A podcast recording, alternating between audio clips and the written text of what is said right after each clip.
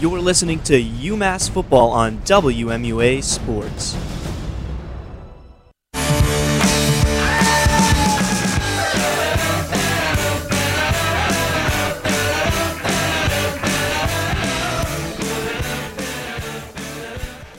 Welcome to the UMass football pregame show here live from outside of McGuirk Alumni Stadium, outside of the Gridiron tent. I'm here with Jacob Repper. This is Josh Schreiber, and joined right now by the very famous Quinn McCarron, also known as the one and only UMass Reindeer. Quinn, how you doing on this homecoming weekend? Excited to get going. Uh, it's good to be here, fellas. Uh, my my old flag football coach gave me a burger today, and it was delicious. so shout out to him. Um, and it is packed here Oh, yeah. alumni. So uh, hopefully that translates into the game. But I'm, I'm looking forward to it. Yeah, absolutely. And I was a little bit shocked. This is as busy as I've ever seen the parking lots here this early. I thought I was getting here early around 12 p.m. to set up for this show.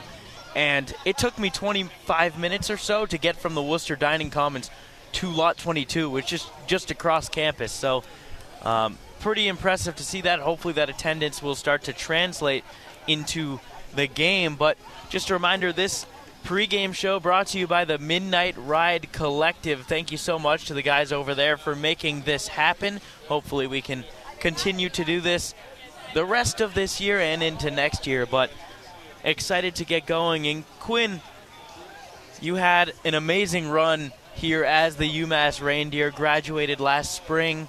Not graduated, but Not graduated. My bad. We're still here, but uh, working for the collective now, doing doing press, PR. It's been a lot of fun this Yeah. year. It's like uh, a whole different angle, and uh, like working for the Midnight Ride has been awesome. They've been great, and uh, spending time in the bunker for the games have, is definitely a highlight of my my week. Uh, so it's been great. It's been great vibes. Uh, I love Amherst in the fall, and Oh, today yeah. is peak Amherst in the fall type weather, and uh, and, oh, it's beautiful. Love to be here.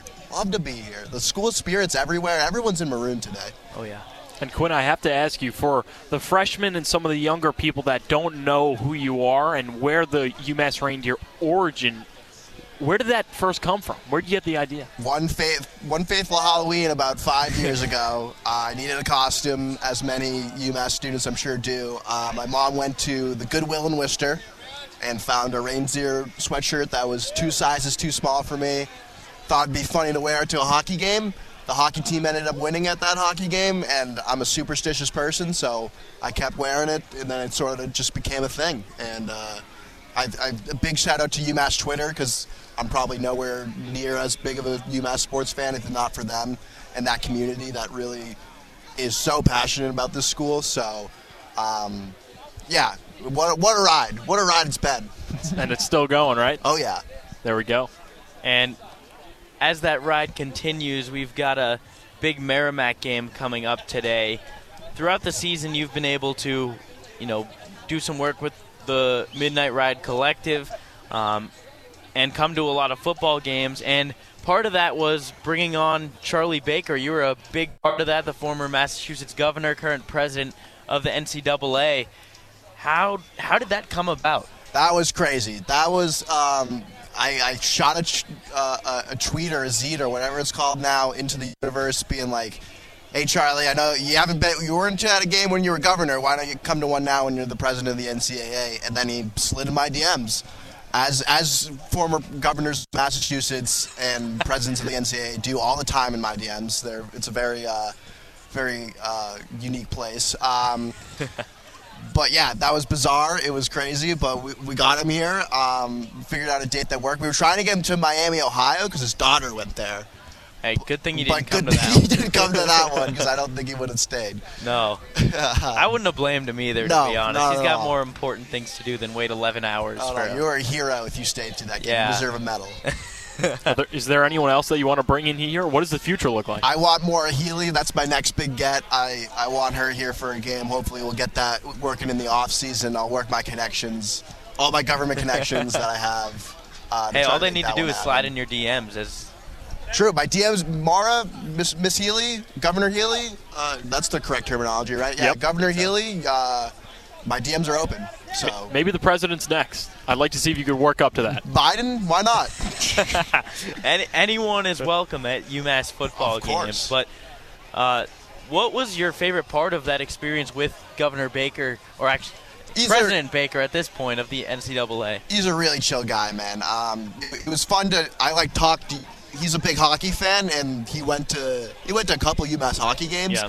and he wanted to know all about the team and uh, what, what, how they're looking this year. So that was it was fun to talk just like UMass hockey with him. Kale McCarr, ah, it was great to talk with him about that. Um, and then he was super kind of him to do an interview with us uh, with um, on the Midnight Ride channels. Uh, so that was super nice of him, and yeah, it was just kind of surreal to have him at a game Yeah. and just be uh, chilling watching UMass football. Obviously, hope that game had a better result, but uh, it was still fun, and I, I think he had a good time, and we showed him like this is an actual thing, and I think uh, the t- tweet I tweeted at him was him kind of like saying I've never been to a tailgate when I was Massachusetts governor, so I don't really know what it's like, and I think he got a good time here, uh, as you do, because UMass tailgates are awesome, and I mean today Yeah. is a prime example of why it's like that. It's I mean people are cooking everywhere, and there's some chefs in, in Oh, at yeah. these tailgates, so Big time. And I we've got like three different parking lots. Pretty we're pretty much in the middle of everything right now. We are for reference to our audio listeners, we are kind of in between lot 11 and lot 22. Also there's lot 33 which is all the lots are pretty much full right now and we are 2 hours before game time. So as busy as I've ever seen it, well, I've been at UMass. You've been here a little longer, but yeah, like freshman year. I don't think I've ever seen it. I've never seen it this packed. Yeah. So this is a great turnout today for homecoming, and I think a lot of people are going to go into the game because I think we can win a football game Yeah. today, and that's been the case a lot of a lot this year. I think uh, a lot of times when I entered games during the Walt Bell era, I was like. Man, I don't think we're going to win this game. and It's just going to be how long can I stay? And this year they've been competitive, they've been fighting, and uh, it's been fun to watch. So uh, definitely a lot of highlights from this year. It's been my favorite year following the team. Um, so yeah, And Quinn, on that topic of football, you've probably seen more games than maybe me and Josh combined. I know me; I'm an underclassman. This year, they're two and seven right now. It feels like they could be a lot better, but they go into this game against Merrimack, like we talked about, homecoming game. Really good shot at winning this one, and then down the road you've got Liberty and UConn.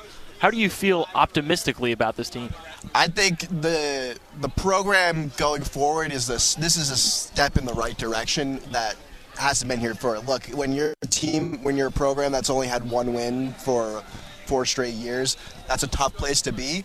And I think Don was emotional in that uh, post game pressure last week at Army, and that like that brought a tear to my eye. I was like, yeah, he's right. This is this is a hard work, and uh, team could be a lot better than the record shows. Um, and there's certainly a lot of close games this year, but I, I think that uh, the UConn game is definitely going to be a lot of fun. That should be a good good one to come to. Um, and today, if there's a win, there are three wins, and then the record for UMass in the FBS is four, so we can match it this year, which is yeah.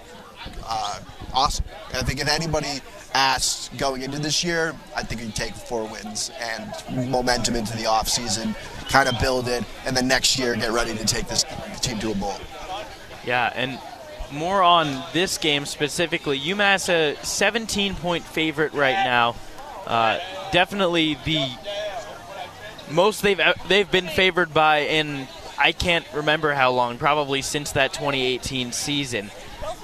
What do you think are the keys to their game today to really live up to that hype? I think the big key today is pound the rock. The run game should be a heavy focus, drain the clock, maintain possession, and just let 1 5 carry that rock because he's been absolutely outstanding this year. Kayron Lynch Adams. Uh, he's an absolute difference maker. He makes guys miss. He's an absolute uh, force to be reckoned with on the offensive side of the ball. And then once you get that running game established, then you can bring the play action into it. And I think Puma has a really talented arm this year, and he's getting more healthy every week. Um, so yeah, I think I think this season's also a lot different if we look at injuries too. Uh, it's a banged up defensive group, but uh, and Puma obviously getting hurt in week two against Auburn uh, definitely didn't didn't help. But uh, this team's looking good and getting healthy at the right time, getting good at the right time, and I don't know. Maybe you shock Liberty next week and you move to UConn and get five wins. So there's a lot that could happen at the, at the end of this year, um, and I'm looking forward to today because I think it's going to be an absolute feast from Lynch Adams today. I think he goes over like 150, maybe 200 yards from from the ground. And if he does that, he'll be at over a thousand yards on the season. First running back to do that in a while. I know Ellis Merriweather only had 500 and a little bit more, but Lynch Adams has been phenomenal. You talked about Phommachanh a little bit. This seems like it was the first year that the Minutemen had a, a, strong quarterback under center. What's your thoughts on his performance? I well, first of all, I want to excuse me, I want to shout out Steve Casula because I think he runs an offense that works really well with a mobile yeah. quarterback, and it was clear to see that first game against New Mexico State what the potential of this offense really looks like. And Puma is an absolute great guy. Um, I loved hearing Don Brown uh, last week in the post-game presser talk about his leadership qualities too. That's a great thing to see from your quarterback. That's hopefully going to be here next year uh, and leading this group. I really, I'm really impressed with him. I was impressed with him during camp. Um, I'm also impressed with Carlos Davis. So we have, I think we have two quarterbacks right now, which really hasn't been the case in a while. Um, so I, I, feel confident in the guys uh, leading the leading the group, leading the charge. We're ready to go, and let's get a win today. And you could almost throw in a third quarterback in Ahmad Haston. I know it's a little early for that conversation. I like Haston. He's a dude. He is quick. He can make some guys miss um, in the back of the pocket. Uh, he's never going to get sacked. That guy. Uh, he's not. He's great. Uh, I hope in his arm talent develops. If that gets good, watch out because we have a guy of the future. Really. Yeah. Um, so yeah.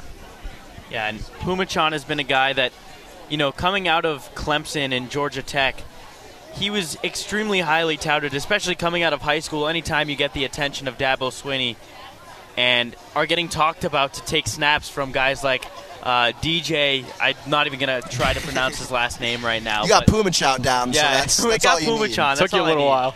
Yeah, uh, but what do you think it's meant that Phommachanh has been able to battle through adversity so many times, whether it be through injury, through not getting the playing time you know he may have wanted, to now ending up at a school in UMass where he does finally have that full trust of his coaching staff, that full trust of the fan base. How do you how do you think that's really worked into this team and the confidence of this team in general? I think the biggest thing for his confidence was week zero when Don Brown said, "He's my guy," and uh, he really took that to heart. And I think he's had a tough, tough road in college football. It, it can be a rough sport sometimes when you're not finding the playing time, especially at quarterback, because that's the big role, right? That's the leadership position. That's oh, yeah. the guy making all the, the big plays. And now that he's the guy here, I think he's relishing in that opportunity. And when you talk to him, great guy to talk to, absolutely well spoken. Um, and I'm really excited to. I, I, could not be more thrilled to have him representing our university week in and week out. Um, he's been great. I have nothing but nothing but positive things to say about him. Great kid, uh, and I'm, I'm looking forward to him bringing this program some more wins. And we talked about the program in general being on the trending up. It looks like there's hope for UMass in the future, but this season has definitely had some crushing losses. They lost 19 to 17 to Eastern Michigan, overtime against New Mexico. But Coach Brown, throughout it all, stayed positive. He said his guys were ready. They're going to get time. They're going to start racking up these wins. What do you think Don Brown has done the best with here in his time at UMass? I think the best thing he does is he he's a guy that cares. Like I would run through a wall for that man. He, you can tell when he's talking about his players, when he's talking about the kids, that he has a connection to each and every one of them. If then if you're just in and around the program, and like just spending time when he's not on camera, and you can see that he cares about these guys and cares about every little thing that they're doing, and. Uh, man, I love him, and I love that he represents this school, and he's done a great job. Um, and he's to get us to the promised land. I truly do believe that. Um, obviously, it's not this year, but I think next year he could bring us to a bowl or the year after that, and I, I trust him to take the reins. Um, yeah, I, I think this team's been through some tough, tough stuff, like you said. Like the, the home opener we were just talking about before the show, with it being rained out and not having that home crowd. That's a crushing blow to lose that game. And this team put their heads down, kept working, kept working at it, even even through injuries. It's been a tough year, and I think a lot of UMass teams in the past have rolled over when that happened. Have quit. Have said, "All right, that's it. We're, we don't have it this year." Uh, but not this team. This team's going to fight to the very end, and they've proven that all year long. And let's keep it going. Let's get some more wins and keep it, keep the train rolling in next year. Now, before we have you go, can we get a score prediction? Score Reindeer. prediction, score prediction. These are these are always tough. What are we? 17 point favorites today. 42-17, the UMass Minutemen win. Wow, you got I a think blowout. It's a blowout. I think it's a blowout today. I think they're. I, I don't think Merrimack can stop us on the ground. That's their big thing today. And when you control the line of scrimmage, you control the football game. Uh, we saw that in multiple games against the UMass. Uh, when when the other team can run the ball, it's going to be a difficult thing to deal with. But uh, I think we control the line of scrimmage today. We get it done, and Lynch Adams goes off for 200 yards, gets his 1,000 yard mark, touchdowns. Feed him, feed him.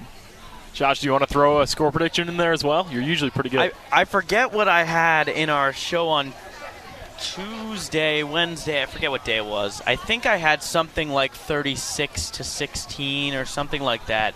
Um, I, I'm, I agree with you, Quinn. I, I think that they are going to just kind of overpower Merrimack. I think this is going to be kind of a glorified version of the Army game where UMass just kind of has more talent. And it's, it feels really good to say that. It's one thing to actually execute on that. So we'll see if they are able to do that. If they're able to, you know, limit the stupid penalties, limit the turnovers, I think they come away pretty easily with the win. Oh yeah. We'll we'll continue to talk more throughout the day. Got some pretty special guests on hand. Thank you so much, Quinn. Oh Quinn. yeah. I'm just I'm just us. pre-guest. All right. Uh, there's some there's some. You're just as important as the rest. But before we go, or before we take a break, this episode of the UMass pregame show on WMUA is brought to you by the one and only Midnight Ride Collective, the Northeast's top NIL collective. They create NIL opportunities for football athletes as well as content creators at the University of Massachusetts. Is your business interested in becoming an award winning sponsor of WMUA? Is your business interested in partnering with the Midnight Ride Collective? Well, you're in luck. Head over to midnightridernil.com slash join and come along for the ride today. We'll be right back. You're listening to 91.1 WMUA Sports. X is the third least used letter in the English language. When you do see her, though, it's probably in your average math problem, or the word xylophone. Nothing too exciting. Sure, you get some intrigue if you put three of them together, but can't get too far into that. But what if there is somewhere you could? I'll give you a hint. It starts with WMUA and ends with, you guessed it, X. Tune in anytime at umass.edu slash WMUA. Looking for the right publisher for your offbeat short stories? Local galleries won't accept your tasteful nude photography? Do you feel like your heart belongs in Bushwick? The WMUA zine might be the perfect repository for your creations. You can consider sending your art in any medium to WMUAPR at umass.edu to be featured in the station's first ever independent mini magazine. The Pioneer Valley is just waiting to see what you have to offer. This is UMass football on WMUA Sports.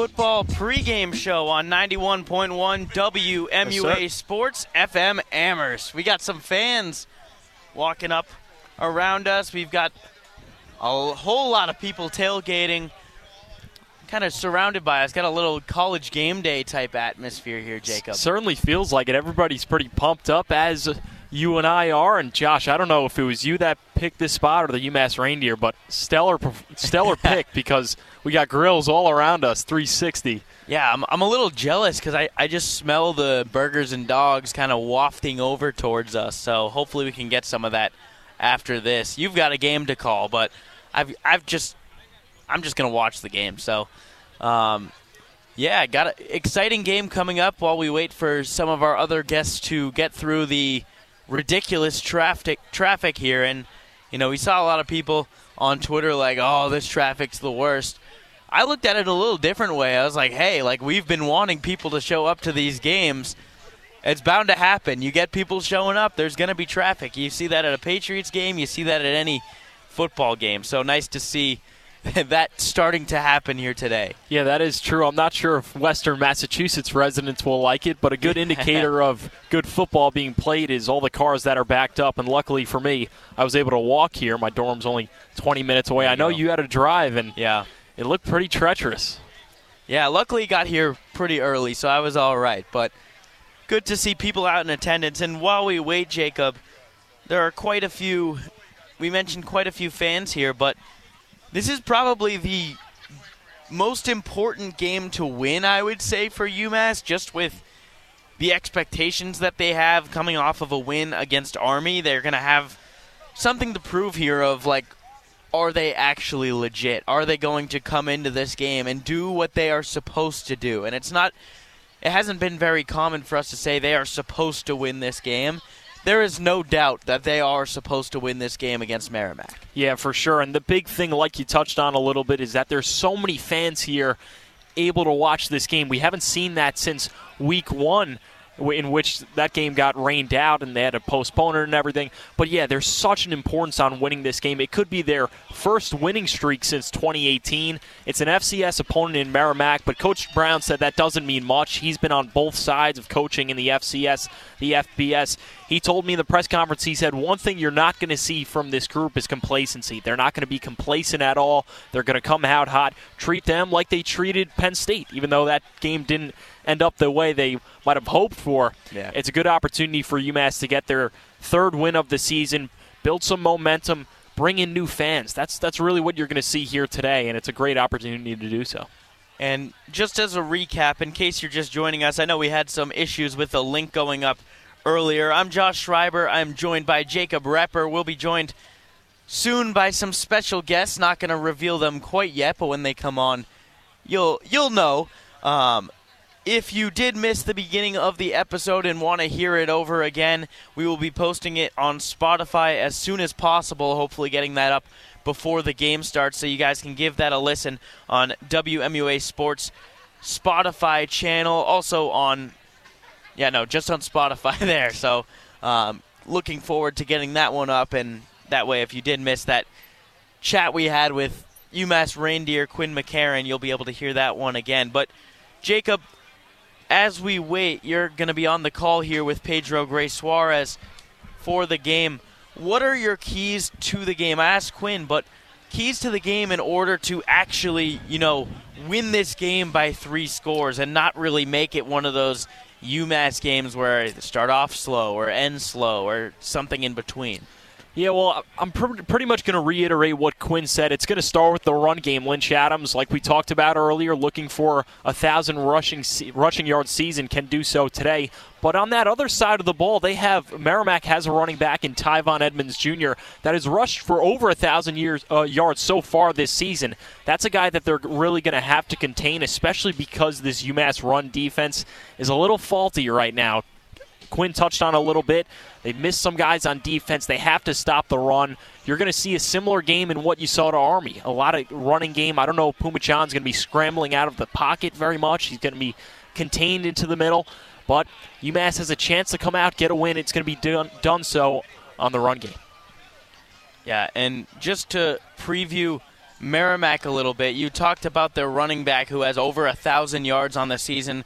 A smaller guy, not necessarily the ground and pound type of running back that we've seen dominate UMass sometimes this year, whether you look at Peny Boone for Toledo or Amos for Miami of Ohio. He's more of a, a speed type of back.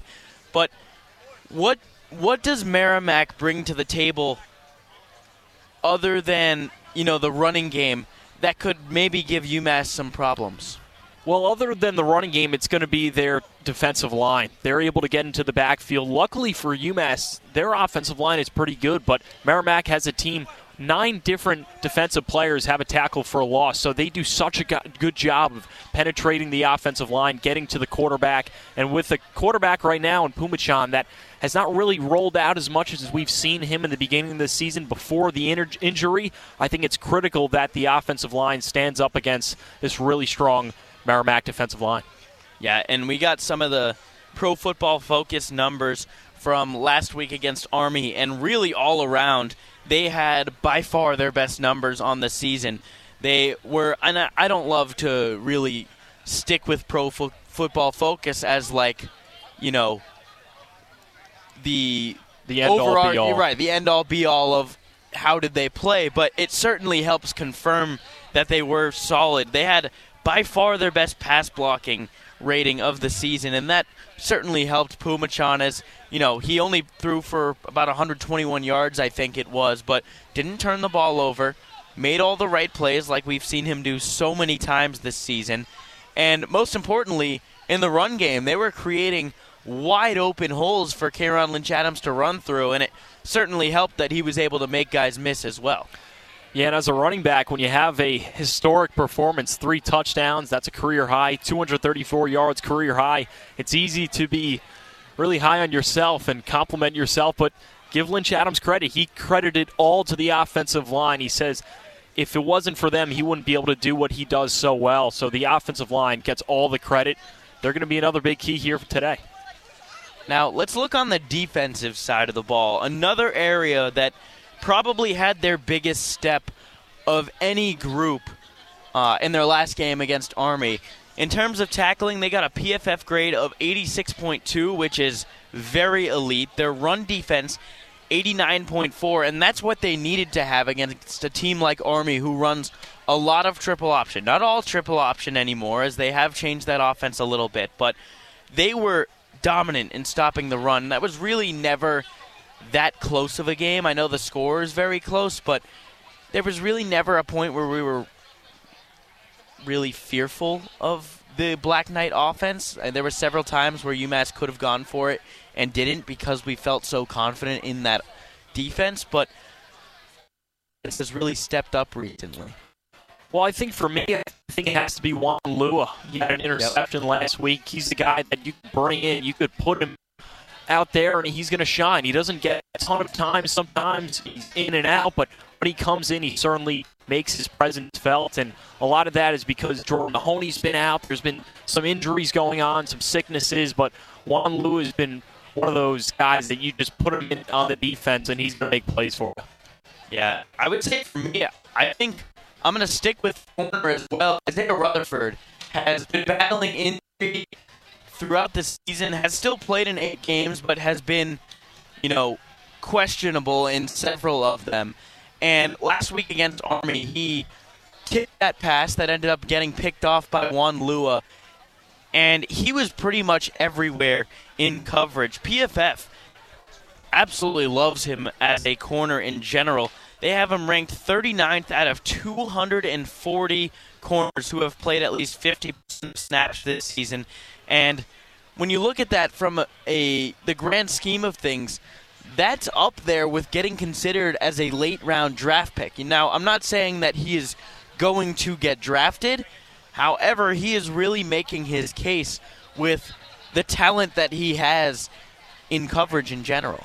Yeah, for sure. It's not easy to turn those NFL heads, but like you said, Josh, the numbers are there. Will it happen? Not exactly sure, but it all comes back to he's one of those Arizona guys, one of nine Arizona players that Coach Don Brown brought in in this offseason.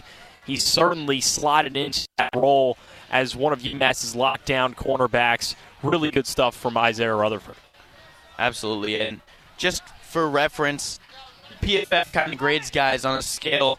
Um, they're typically really from anywhere from zero to 100, but you typically see them from more 30 to in the low 90s range, with anywhere in the 70s being really good. Isaiah Rutherford is anywhere from 74 to 79, whether it be run defense, tackling, uh, defense as a whole, and coverage. He is right around the best on the team in every single category. So, you know, we talk so much so much about Jordan Mahoney, who is going through injury right now, but I think Isaiah Rutherford has been slept on by the UMass community in general. Yeah, for sure. When you have one of your big name players go down, like come down to other guys to be able to fill in. Like you said, Isaiah Rutherford, Noah Boykin, Juan Lua, Jeremiah McGill got his first career interception last game. So just I've overall been very impressed with this UMass defensive group, especially the DBs and their ability to shut down opposing offensives offenses and it's been a big task. They've played teams like Penn State, Toledo. It hasn't been easy for them, but through injury, through illnesses, they've been able to stick together every week, and we've seen a good product out of them. Yeah, we certainly have. And another under the radar guy I want to talk about has been Najee Logan, who has been really slept on as a guy that has just been so versatile for this defense. In terms of where he's lined up, up on the D line 73 times, in the box 143 times, which would be more of a linebacker role. He's lined up at free safety 35 times and as a slot corner 62 times. So he is doing pretty much everything. And I've been talking a lot about these PFF grades. Shout out to the Midnight Ride Collective for getting us those grades. But he has been one of the best tacklers on the team. Against Army, he was in almost every single play. I like I called his name probably three times a drive. It was unreal. So, what have you seen from him? I mean, he's a real physical specimen. Yeah, one thing that I've seen from him is he's came into this position wasn't exactly going to be a starter to start the year, but like you said before, he's lined up in so many different positions, and I think that's a byproduct of this Don Brown defense. When you could disguise a lot of different players, he plays the viper position, but he lines line behind. It's incredible what he can do, and having a guy in that viper position that can do so many different things, that can get to the quarterback, that can make tackles and stay. It really it's a eyes to this defense something that Don Brown does well. Absolutely. We are going to take a quick founder, co-founder, I like not best in 8.1 WMUA Sports. Welcome back to the UMass football pregame show. We apologize that we can't get this part of the show out live as we had some technical difficulties, but we are now joined by co founder of the Midnight Ride Collective, Corey Schneider. How's it going, Corey? Doing great. How are you guys? Doing pretty good. It's, it's pretty happy to have you here with us today. Appreciate it. Yeah, no problem. Great to be here. Great to, uh, I was just saying, this is probably the most people I can remember seeing in McGuirk. So this is, uh, hopefully it's a really good day. Yeah, no, it should be a lot of fun. It's it's going to be a good one, Josh. I know you're pretty pumped up for it. Yeah, absolutely. I mean, this is one of I we were talking about this earlier. One of the biggest games in terms of a must-win for UMass, where they've got to show that they are, I guess, the real deal. At prove that the Army win was not a fluke. But Corey, you know, two teams clashing here that you are fairly close with both of them being a former player for Merrimack before transferring to UMass. Any? Are you feeling any type of way going into this?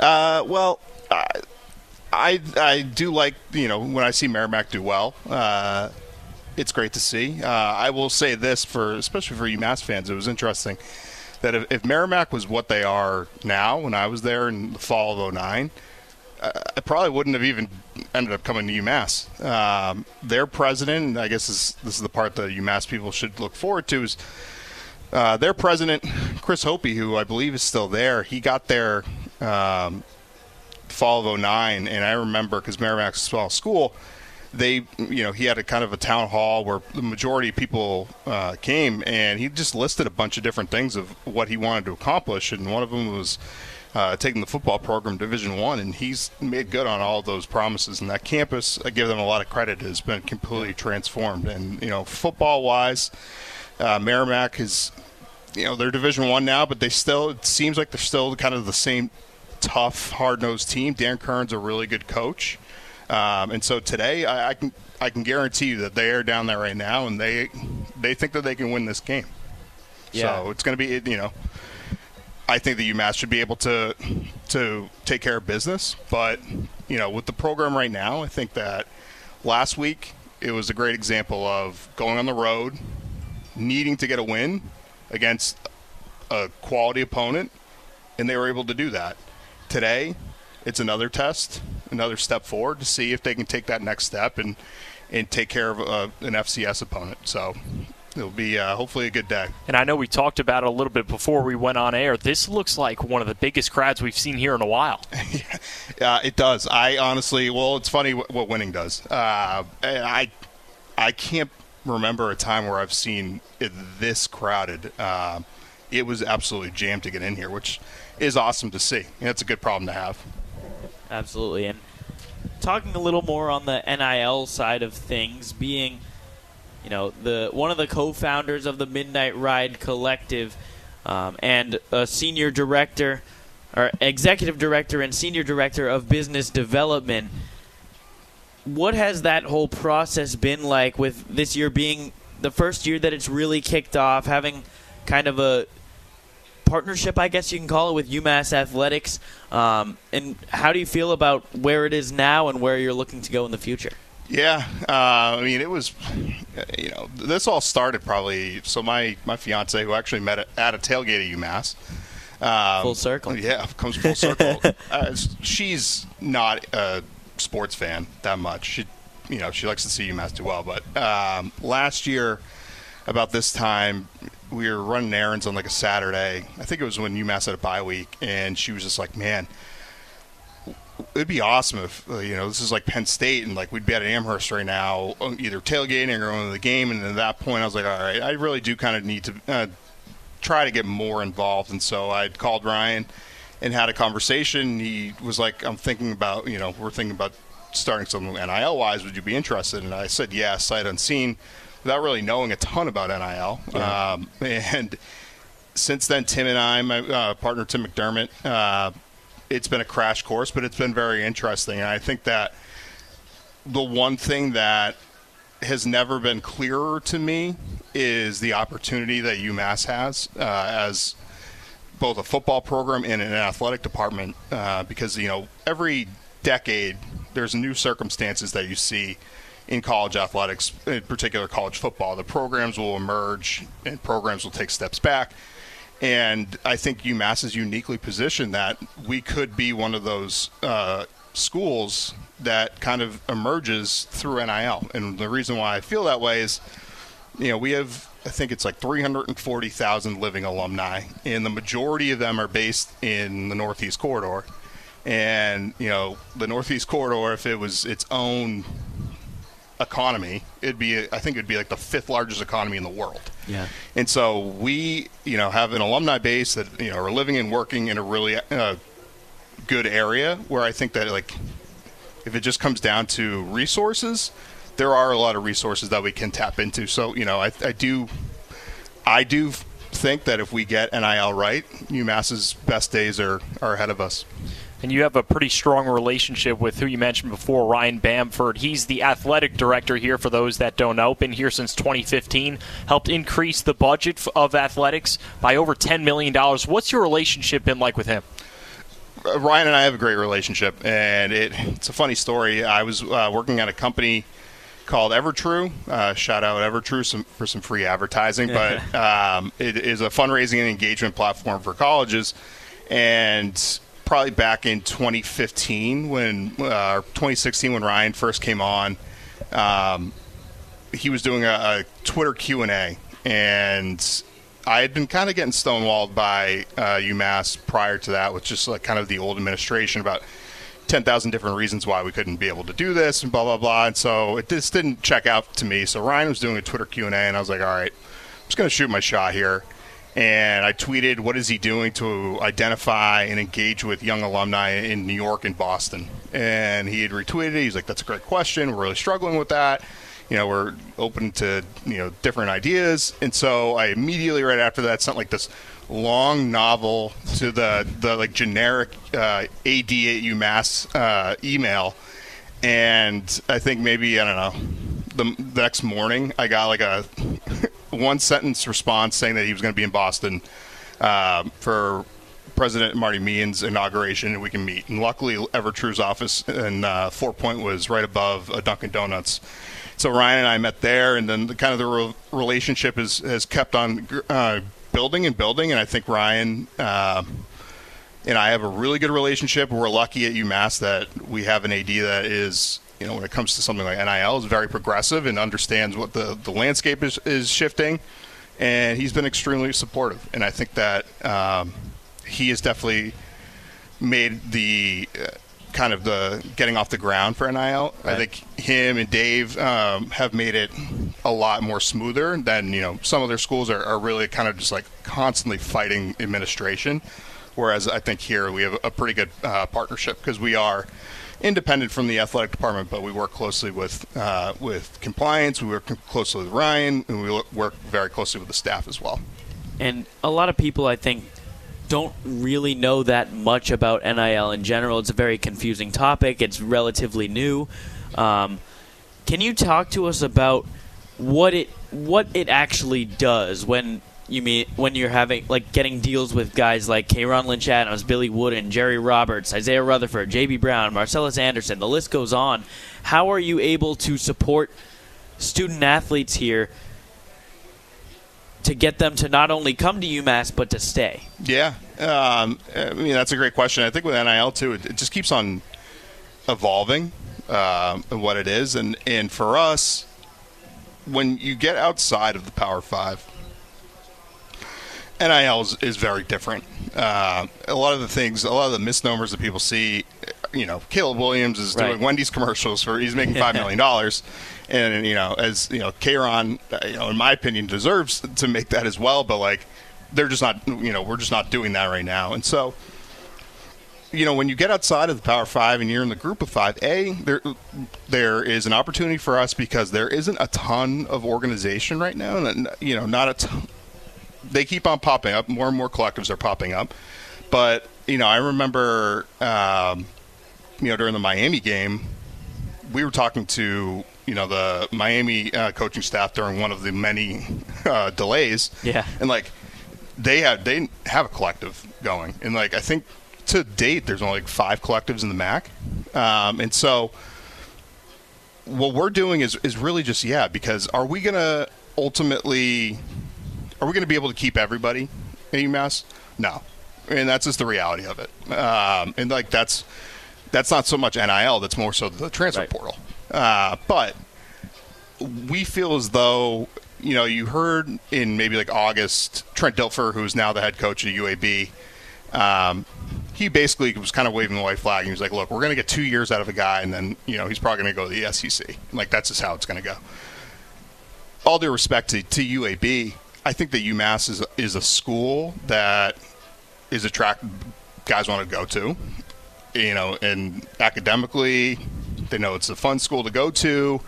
You know, being in the Northeast, and the culture that Don is building continues to build in there. I think the missing piece, if we can build a, a appropriate NIL culture, I think that it's going to be a, a, very attractive place to stay. And I, you know, I think that the guys that we really need to count on to build a program, I think that we do are going to have a good shot to keep them uh, keep them here. Um, and if not, you know, everyone has decisions to make. But you know, I, I do feel good about where we're at. But are we going to be able to compete with, um, you know, if, if, we're going after a guy in the portal or whatever, and he's considering UMass and he's considering, let's say, Texas A&M. Yeah. No, no, we're not going to. You know, that's just not going to be.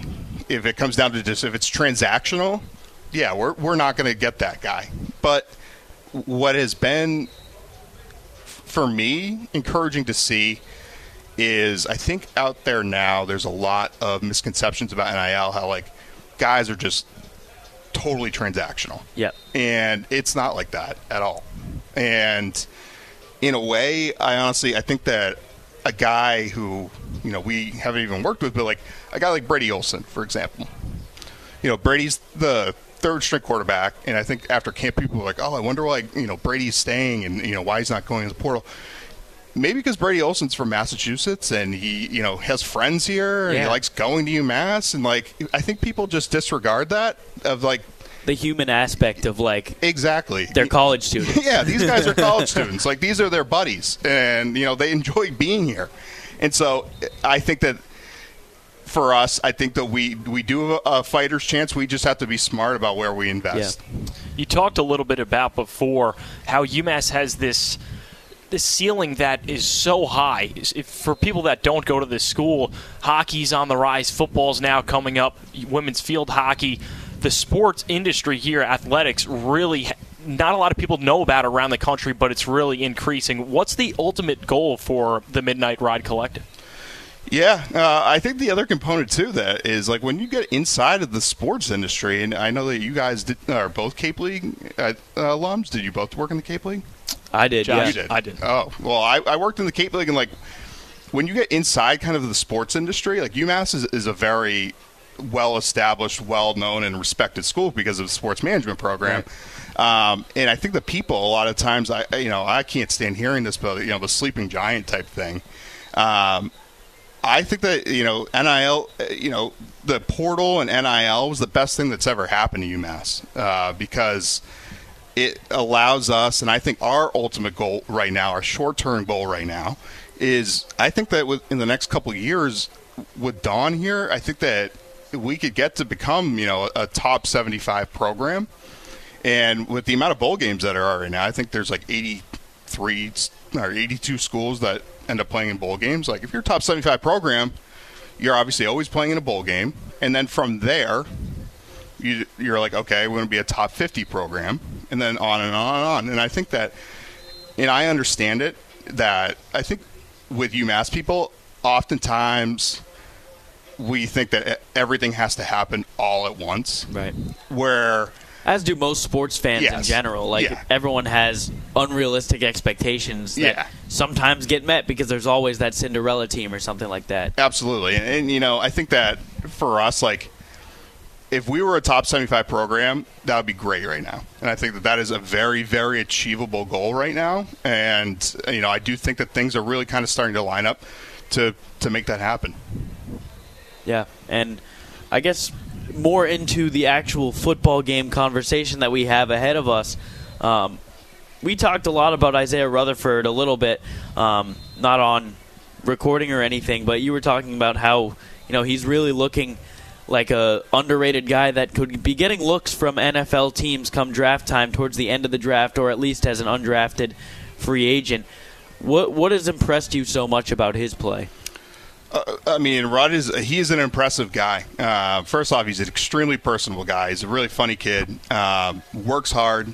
He's one of those guys like he's not so much a rah rah type of guy, but leads by example. Yep. Um, and I think that you know he came in and to fill a, a pretty big void, and yeah, he came in late too, and he's done nothing but he's done everything right. He works hard. Um, and the proof is in the pudding. I think that you know, Pro Football Focus right now, guys that have played 50% of the snaps. I think Pro Football Focus has him ranked as uh, as like the 39th top uh, corner in the country. And so, do I think that Isaiah would be you know drafted in the first three rounds? No, I don't think Isaiah's going to. But that doesn't really matter. I think that if he finishes strong, uh, I do think that he has a very good chance to move from that uh, undrafted free agent to end up getting drafted because I do think that you know he's he's a, a bigger guy, he's a bigger corner, uh, and he's fast too, and that's kind of exactly the the body type that corners are are are looking like in the NFL right now, and I think that another guy too. Uh, you know, Billy has Billy Wooden has been here, and you know he can't, he's come back from injury, and he's had a great season too. And I, you know, I think Billy has a great chance to continue playing on in his career, and obviously, you know, I think I think the world of Kron. I think that he is a great uh, running back too, um, and I think Kron should get drafted uh, when that time comes. But you know, I think he said it on Outside Amherst uh, the other day that you know Kayron reminds me a little bit of, of Le'Veon Bell the way he runs. Um, the patience. Yeah, especially like at Michigan State, he kind of just like waited, and waited, waited, and then exploded through. Um, and so there are a number of guys on UMass right now that I think that could have serious potential continuing to play and play on Sundays. Just curious, what do you think about the quarterback position for the Minutemen? It's been a little bit of a struggle over the past few years. Of course, they bring in Phommachanh, who's really started to up his game in the past few weeks coming off that injury. Uh, yeah, I mean, he is, uh, you know, Taysom is. You know, even Carlos too. Like Carlos is, you know, he stepped in as well, and I, you know, we felt good in preseason though. Like if Carlos ever needed to step in and start a couple games, like they would be, you know, he put us in position to win that Eastern Michigan game. Um, you know, I think uh, Phommachanh is he is he kind of embodies everything that you want at UMass as a quarterback. He's a New England guy. Uh, I think he went to Avon or something, um, and he. And this is the beauty of the portal, and not so much NIL, but like the portal right now is he will even tell you that he should have come after Clemson, like he should have come to UMass. And recruiting a 17 year old is different than recruiting a 20 year old in the portal now. Right. Uh, the 20 year old doesn't care so much about, you know, the bells and whistles. They want to play, and they want to play for a coach that can get them get the best out of them and potentially give them a chance to play at the next level. And you know, I think Coach Casula has done a great job, and obviously Don, uh, you know, has a, an amazing track record of, of doing just that. And so, like, that's exactly why we have, you know, Taysom uh, Phommachanh here now. And I think that, unfortunately, you know, he got hurt in the beginning of the year, but he's working his way back. And I think year two in this offense, I think he will. I think that he has a chance to be uh, top 10, you know, in the group of five, probably a top 10 uh, type quarterback. Yeah. Yeah, I mean, I completely agree with you with Phommachanh. I did some film breakdowns before the season started and even as the season was going, and Phommachanh has really turned into a guy that can do it all, even playing through a little bit of lingering injury right now. But looking at him warming up right now from our spot, it looks like he's maybe got that knee brace off a little bit, or at least the big clunky one is off. Um, I will say this about him as well that he is a, a and this actually goes for Carlos Davis as well, just like a natural leader. Yeah. Guys gravitate towards him. And I think last week in Army, it showed a lot of poise and a lot of maturity out of him that there was multiple times where he co- probably could have taken off and run, but he stayed in the pocket and, and made the play. And I think that that is just the sign of a, of a smart quarterback, and a mature quarterback, and the leader of the team. Uh, and I think that that is an amazing quality um, to have. And on the flip side, if we're talking about quarterbacks, you know the job that, that Gino uh, Campiotti has done this year, making the, the change from from playing quarterback this time last year to now tight end. Last week, he was throwing some enormous blocks that sprung Kayron like that that big run that Kayron had. That you know Gino was uh, came around. I believe he pulled and laid a huge block. And I and you know guys like that are the exact type of guys that you want in a in a program, and that's you know who helps you build a program. Yeah, and Coach Brown talked about Campiotti earlier in this week in the press conference, called him a true warrior making that switch. You've been on the field before. I'm not sure if you've seen guys transition in positions. What's that like when a player is willing to do that? It's tough. It's really tough. Like typically, you'll see with you know with a defensive lineman moving to uh, to the offensive line, but to move from quarterback to to tight end is is tough. Um, and I, you know, there's also a human element to it too. There's a pride element because the quarterback is the leader. Quarterback has the attention on him, and to make that, you know, and to do it in stride and to work hard and lead by example, which which Gino definitely does.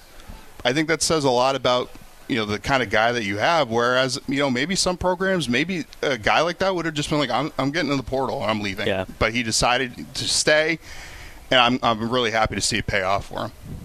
Absolutely. And before we have you go, we want to get a score prediction from you. What do you got if you're if you're able to? Yeah. Um, let's go with uh, 42-17. 42-13. 42-13. Ooh. I think that is 42-17. I think was what Reindeer gave us. Quinn had a, a pretty hefty win for UMass. Said a lot of just dominating the running game in general. Do you have pretty much the same type of thing? Yeah, I mean they have a hell of a running back. Uh, from what I've seen, he looks like an FBS running back to me. Um, and like I said before, like Merrimack, they were a year a year ago. They won eight games, and so Dan Curran, like I know the type of guys that they're recruiting, and you know they recruit obviously New England. They recruit the Baltimore area really hard, and like they're they bring in tough guys that compete, and they're looking to win today. And so hopefully, you know, UMass just needs to take care of business. But these guys aren't going to; they're not just going to lay down. They, You know, this isn't going to be you know a scrimmage. Like they are going to continue to fight. And they took, uh, you know, between last year and this year, you know, they played Holy Cross. I think they beat Holy Cross last year in OT. They played them really tough again this year. Uh, they took Harvard to OT, and like those are legit FCS programs. You know this, and I think that it was interesting because a couple weeks ago they made the switch to uh, another conference. Uh, They joined. Um, I forget what they were joining, but MAAC, I think it was. but they're going into a conference now that's a better football conference. Right. Um, and I think that they are going to compete. And, you know, what happens with all of this, it, it'll be interesting to see what happens with FCS uh, now. Um, but, you know, Merrimack is always going to be there. And I think that there is definitely them being able to c- compete. And I've said this to a lot of people recently that people aren't really considering that. I think it's kind of the Patriots effect that I did a PG year out of high school, and so I, I went to public school in, in Massachusetts, and then I PG'd at Cheshire Academy in Connecticut. And the talent level of in Massachusetts from when I was in high school to where it is now is is unrecognizable, unrecognizable. Like, and it shows in the recruiting rankings uh, too. And I think that that is a testament to the Patriots for 20 years, you know, winning. You know, that obviously drives more interest, but that's why you see, you know, a couple of weeks ago, Endicott beat the number three team in Division Three, and a program like uh, like Merrimack, you know, being able to compete and Yeah. being able to be, you know, grow into a pretty competitive FCS program. Now, is, is Merrimack going to be competing for FCS national championships? I don't think so, but I think that they, you know, now in the region in the Northeast, there is enough talent where a program like Merrimack, Yeah. and if it's true for Merrimack, it's very true for for UMass. Um, can not only survive but can grow into something that is something that people want to get involved in. Yeah. All right. Well, thank you so much, Corey, for joining us No here on the pregame show. Sorry it ended up taking so long due to various reasons, but we did get it done. Uh, that will be the end of this segment, at least for the UMass pregame show on WMUA. It's brought to you by the Midnight Ride Collective.